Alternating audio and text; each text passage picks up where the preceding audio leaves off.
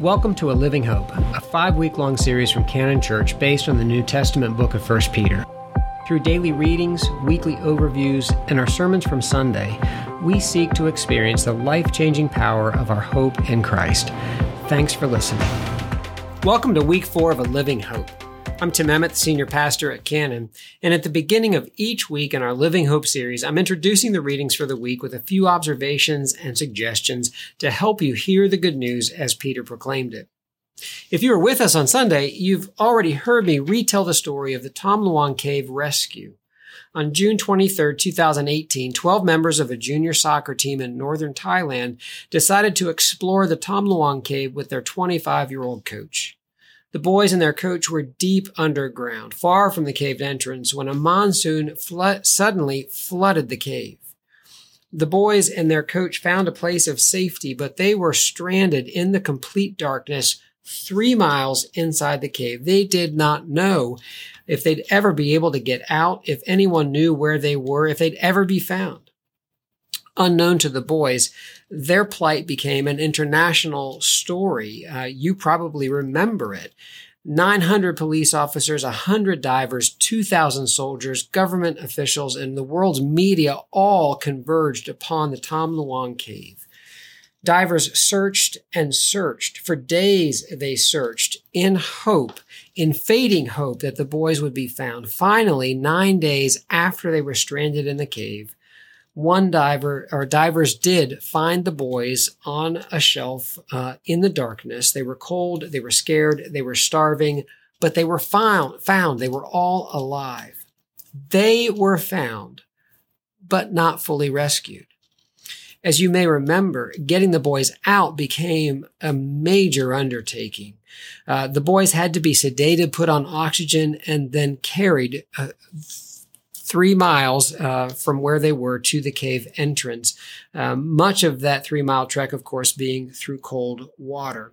It took another eight days until July 10th before all of the boys were finally fully rescued, uh, fully delivered from the darkness and cold of the cave. We live in what Peter Greig has called the dark days of hope we have been found. Christ has died. Christ is risen. We have come to faith in Jesus Christ. We have been found. We have been saved, but we're not fully rescued. We will not be fully rescued, fully delivered from evil, injustice, suffering, and death until Christ comes again. And we live our lives between those two moments. We have been found, but we're not fully rescued. Think about those boys in that cave when they were found. They suddenly had hope. Uh, there, that darkness of that cave was suddenly uh, brightened with light.